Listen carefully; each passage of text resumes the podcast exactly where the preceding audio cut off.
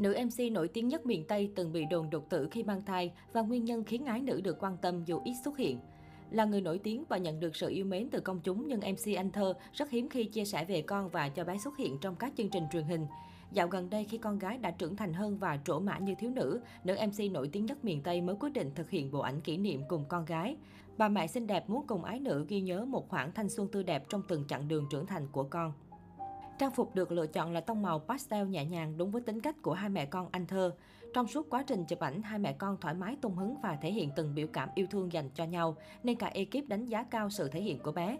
Thế nhưng anh Thơ lại dí dỏm thừa nhận, Thỏ không có khả năng diễn xuất, Thỏ chỉ có ưu điểm là dạng dĩ vui vẻ và biết cách hòa nhập với hoàn cảnh khá nhanh do ảnh hưởng của môi trường học tập quốc tế. Bên cạnh đó, điều Thơ mắc lòng mắc dạ nhất là lúc con rất ý thức việc mẹ là người của công chúng. Đức tính này bộc lộ ngay từ khi Thỏ còn nhỏ xíu. Cứ hệ đi đâu với Thơ là con đều thắc mắc tại sao các cô chú lạ hoắc lại biết và đến bắt chuyện với Thơ. Thơ đã cố giải thích cho Thỏ rằng đó là một may mắn của mình.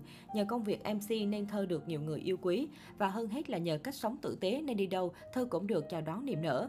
Con không nói gì khi đó nhưng con đã rất tự hào vì mẹ mình luôn nhận được sự ưu ái, cư xử văn minh từ tất cả những người giao tiếp cùng.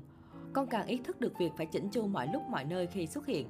Mỗi lần thơ livestream và ngỏ ý muốn Thỏ chào mọi người là Thỏ phải xem lại ngoại hình bản thân có ổn chưa, ăn mặc đã tươm tất chưa. Chỉ cần tóc xõa và chưa gọn gàng thôi, Thỏ cũng sẽ từ chối xuất hiện. Con gái anh Thơ là bé Gia Cát, nay đã 11 tuổi. Cô bé sở hữu khuôn mặt bầu bĩnh vô cùng xinh xắn và đáng yêu. Ái nữ của MC nổi tiếng nhất miền Tây, nay đã cao lớn phỏng phao sắp bằng mẹ. Ở những suất ảnh cận cách thể hiện cảm xúc lúng túng, nhưng nhìn con vẫn giữ được nét ngây thơ hồn nhiên khiến cả ekip bật cười thích thú. Điều thú vị mà ai nghe xong hẳn cũng phải bất ngờ về bé Thỏ đó là nguyên nhân khiến cô bé được yêu mến cũng như nhận được sự quan tâm từ khán giả, fan và cư dân mạng. Câu chuyện bắt đầu từ khi MC Anh Thơ đi sinh con. Nữ MC xinh đẹp giấu thông tin cá nhân quá kỹ khiến dân tình khó truy lùng ra. Thế là nhiều đối tượng ác ý đã tung tin nữ MC nổi tiếng nhất miền Tây đột tử khi sinh con. Các khán giả quá yêu quý anh Thơ khi nghe tin đã vô cùng hoang mang, thậm chí có người khóc lên khóc xuống và gọi lên tổng đài của đài truyền hình Vĩnh Long để hỏi rõ thật hư câu chuyện. Mãi đến khi anh Thơ ở cử xong và xuất hiện trở lại, ai nấy mới thở phào nhẹ nhõm. Cũng từ đó khán giả càng tò mò và muốn biết tin tức về con gái của anh Thơ nhiều hơn.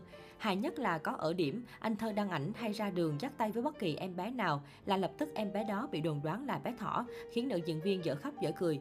Tuy nhiên, những kỷ niệm này lại khiến cô vô cùng trân quý vì hiểu mọi người dành cho cô và con gái một tình cảm rất mực thương mến. Thơ rất ít khi khoe Thỏ nhưng trộm vía cứ mỗi lần em xuất hiện là được mọi người yêu thương. Từ khi Thỏ còn bé, bất cứ những gì Thơ chia sẻ về Thỏ mọi người đều thích và mến.